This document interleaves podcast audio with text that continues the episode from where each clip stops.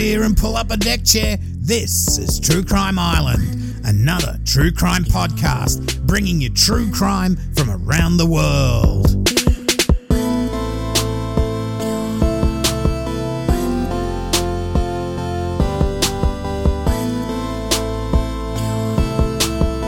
Hi, I'm your host Cambo. Grab a beer and pull up a deck chair. This is True Crime Island, another true crime podcast.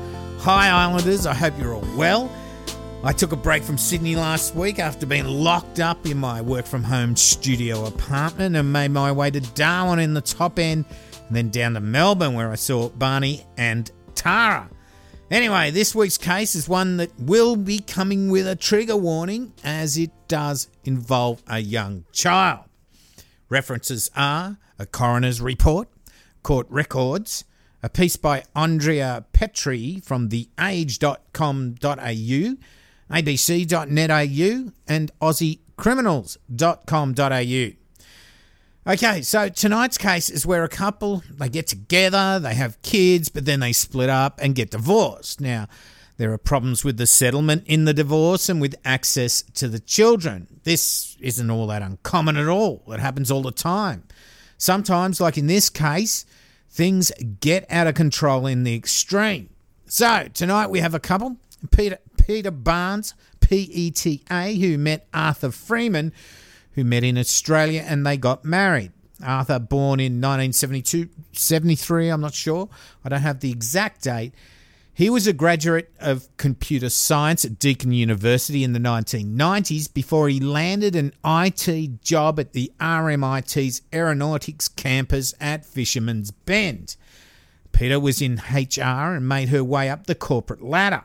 Now, they married on December the 31st, 1999. Now, Freeman, being an IT guy, getting married on the day before the world was supposed to end because of the Y2K bug is quite ironic. Anyway, Freeman and Peta then went to live in the UK where they had three kids Benjamin, born in the year 2000. Darcy, born 2004, and Jackson, born 2006. Now, Freeman had quite a well paying job in IT while in London, and he was only weeks away from permanent residency when the family of five returned to Australia in June of 2006, moving to a place in Hawthorn. Now, Peta then commenced work and Freeman, well, he remained at home looking after the kids before getting a job sometime in December of 2006. Now, Freeman had found it hard to find work on return to Australia, and this had caused him to have mood swings, putting the marriage under enormous strain. Now, it's during this period that Peta mentioned to several doctors that she was concerned that Free- Freeman he might harm the children.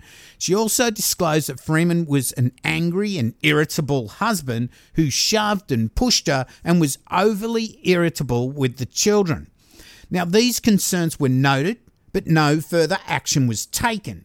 In fact, when Freeman took the children to get immunised, even though the kids were misbehaving in the waiting room, he didn't seem stressed or angry towards them at all. So, from what it looks like, because Peta didn't present to the doctor with, say, black eyes, nothing was done.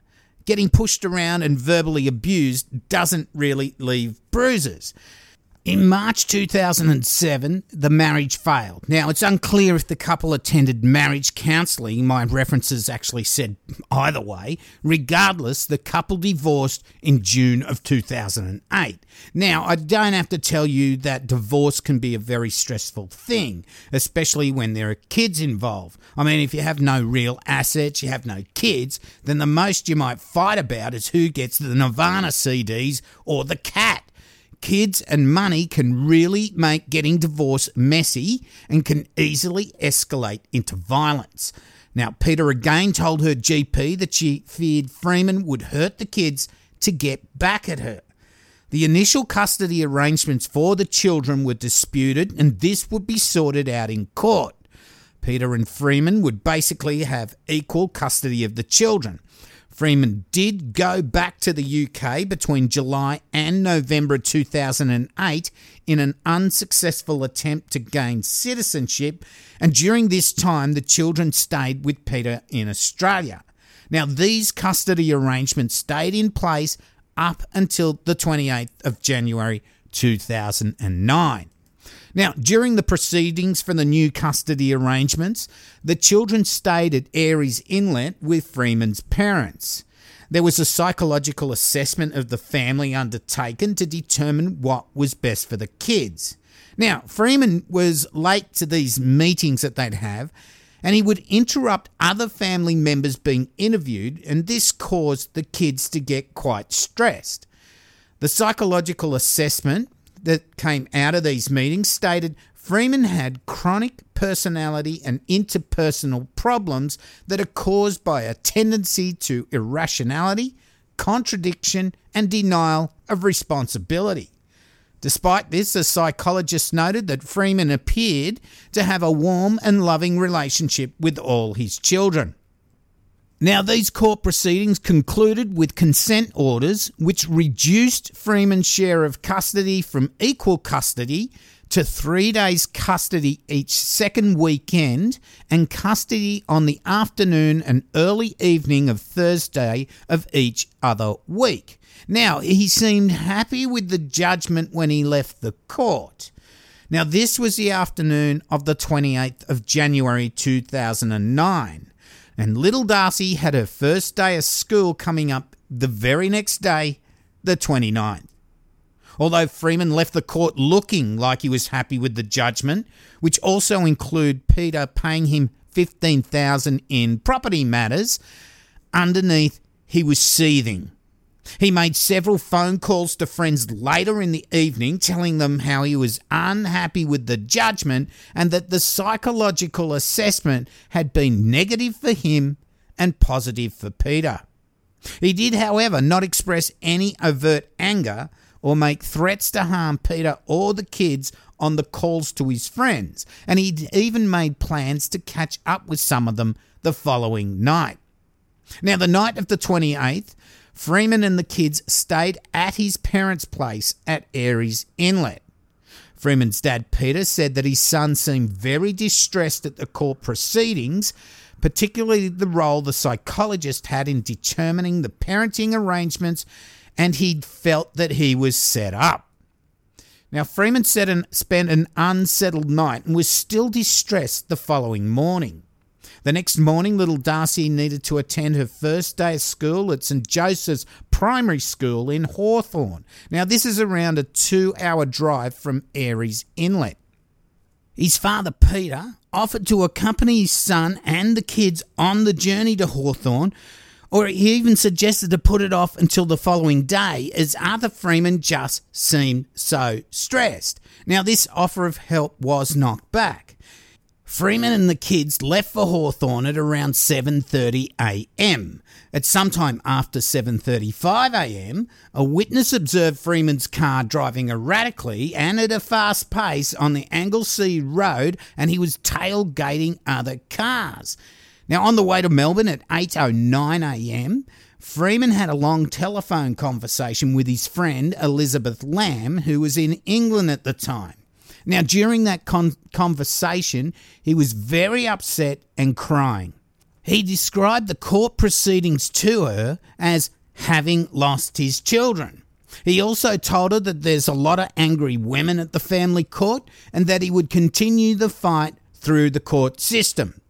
The conversation ended when Elizabeth Lamb's phone battery died, but she was concerned that Freeman might be suicidal. Now, Freeman at this stage was running late and he was getting flustered. Now, not long after that phone call finished, Freeman received two relatively brief phone calls from Peta Barnes. She was waiting at the school with her mother. In the first at 8:54 a.m., he told her to say goodbye to her children, and in the second, he told her that she would never see her children again. Now, Peta quickly called her solicitor and then the police. At 9:15 a.m., Freeman, drenched in sweat, stopped the car in the inbound emergency lane of the Westgate Bridge at Spotswood and turned the hazard lights on in the car. He asked Darcy to climb from the back seat and into the front. Freeman then reached into the car from the driver's side and pulled Darcy from the car and led her over the parapet of the bridge. He lifted her up and threw her over. She fell more than 50 metres into the water below. Now, Freeman was emotionless. He returned to the car and drove away in an ordinary way. Now, Benjamin, his son, asked if he could come into the front seat, and Freeman stopped the car to enable him to do so. Benjamin was all too aware of what had happened to his younger sister and asked his father to return to help. Now, witnesses told of how they saw the car stopped in the lane and thought that maybe one of the kids was sick, and that they were horrified when they saw, who was obviously the father, throw his child over the edge of this bridge. Freeman drove to the Commonwealth Law Court buildings on the corner of William and Latrobe Streets. He parked the car next to the curb in Latrobe Street, about halfway down the block towards King Street, just a normal park in the car. He then went into the court building. Now, this building was where the custody case had been heard over the previous two days. When he entered the building, he was carrying Jack and leading Benjamin by the hand. He tried to hand Jack to one of the security officials, saying, Take my son. The security official declined to take Jack from him. Now, shortly after his arrival, Freeman appears to be greatly distressed and crying and was generally non responsive both to the kids and to the court officials. Now, Miss Christine Bendel, a court counsellor, took some effort to comfort and console him. When she eventually got his attention, she said, It'll be all right. To which Freeman replied, No, and he sobbed loudly. He later said to one of the police officers, Take me away. Now, Darcy was found at the base of the bridge by attending paramedics and police following several triple O calls from witnesses. Now, they attempted to revive her and she was transported by air to the Royal Children's Hospital. Sadly, little Darcy wouldn't survive and she was pronounced dead at 1:35 p.m. that day. She was just 2 weeks short of her 5th birthday. So Freeman will be charged with murder and would plead not guilty in a trial that would last 19 days. Freeman's main defense was that he was mentally impaired at the time and that he doesn't recall the events that led to the death of his daughter. So he admitted it was him and that he did it, but he didn't know what he was doing at the time. Now, during the trial, Freeman presented with long, unkempt hair and he looked crazy. Now, this was in stark contrast to those that knew him previously with that neat sort of haircut thing. I mean, he was wearing a suit, but he just looked crazy. Now, this was probably part because he realised what he'd done, and partly because he wanted to present himself as being just a little bit mad. Anyway, Professor Graham Burrows, who was called by the defence, gave evidence that, in his opinion, Freeman had been suffering from severe depression and, as a result, had fallen into a state of dissociation so that his acts were not conscious, voluntary, and deliberate or intentional. But to the contrary, Dr. Uh, Skinner and Dr. Bell, who were called by the Crown, gave evidence that, in their opinions, Freeman was suffering from only mild to moderate depression, and if there were any dis- dissociation, it was not such as have to remove his capacity to act consciously, voluntary, and deliberately or intentionally. Thank God we had some people with sense.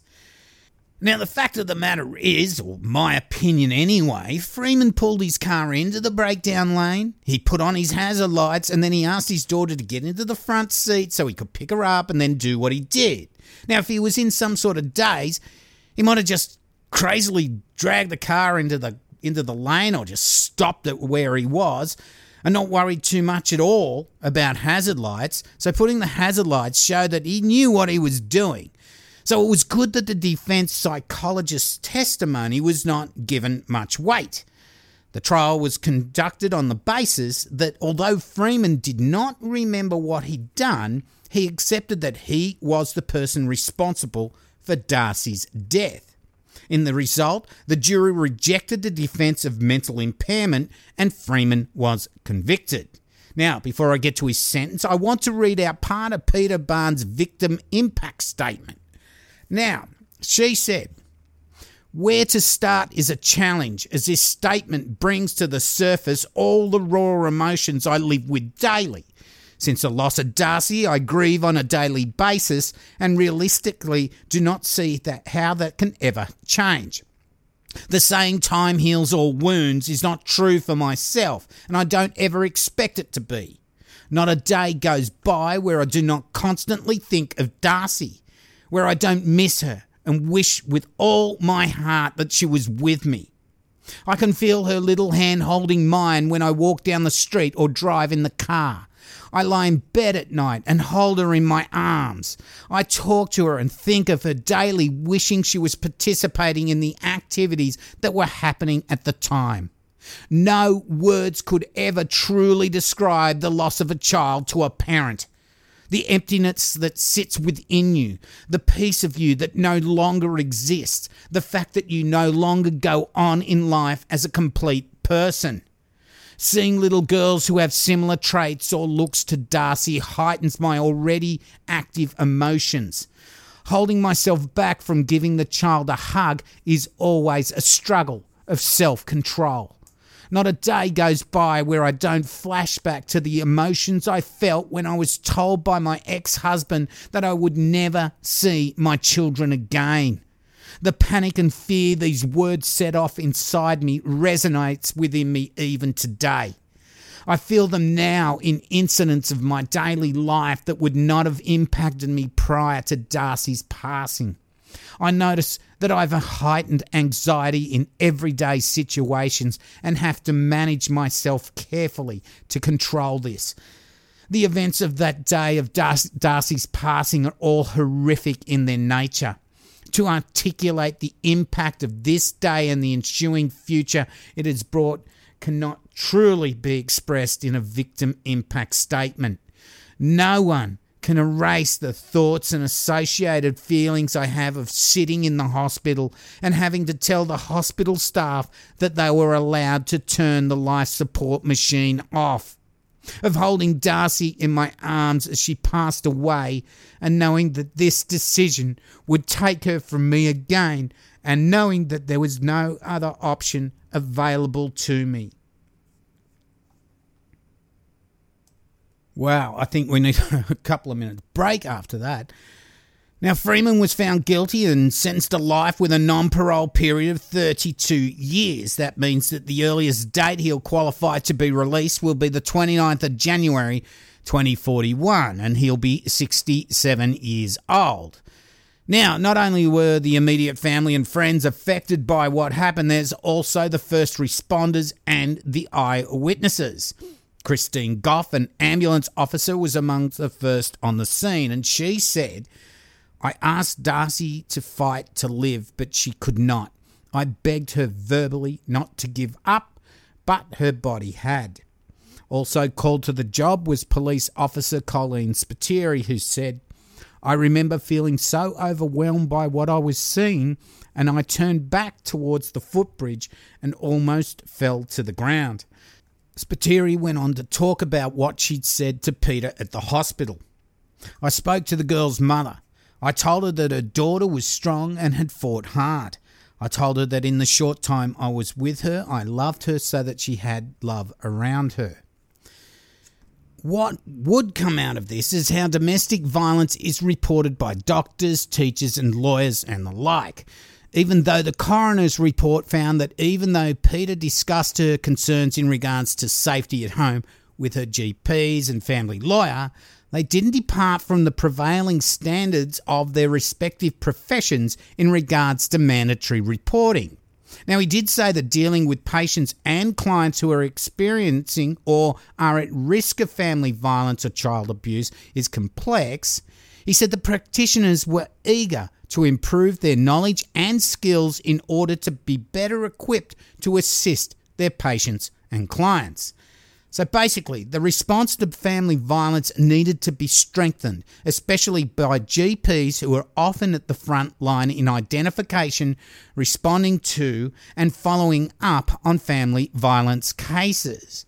Now, even though no one could have predicted the extent that Freeman would go that day, Peta Barnes had given out many warning signs that weren't really acted upon. If anything can come out of this, hopefully better education and more mandatory reporting of incidents can help reduce this type of incident.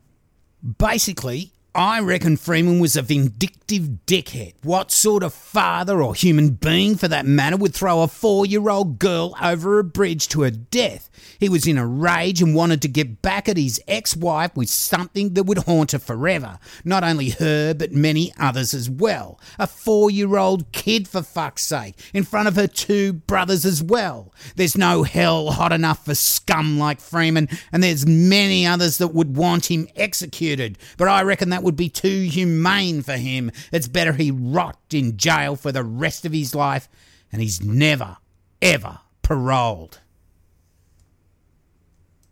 Okay, Islanders, I'll leave that one there. Yet another case that was so difficult to research. Just unbelievable what some people can do. And Peta Barnes, what she must go through even to this day. So before I go, a big shout out to all my patrons. Thank you for your support. It does keep the lights on, as generally we're a commercial free podcast. Special thanks to my new patron, Blasphemous JP. If you'd like to help out, go to patreon.com forward slash true crime island, or if you want to buy me a beer, you can shout me out on paypal.me forward slash true crime island. And a big shout out to Greg Rose, who did exactly that. Thanks, Greg. Links to merch, social media, and my YouTube channel is on my website, truecrimeisland.com, where you can also email me.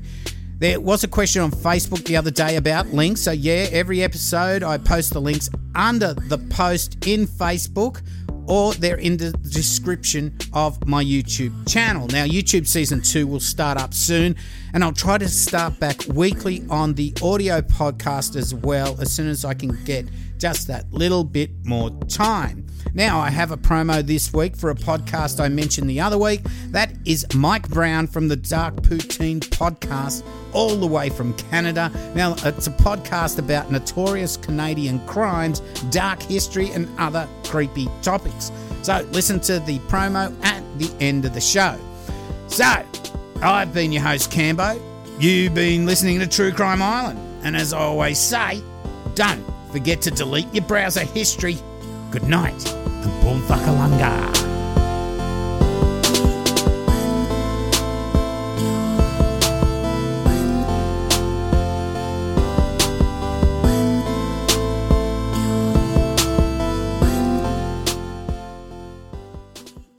How's it going, eh? I'm Mike Brown, host of the Dark Poutine podcast. Every week we serve up a new helping of Dark Poutine, which focuses on true crime and dark history from north of the 49th parallel, with the Ottawa game covering cases from around the globe.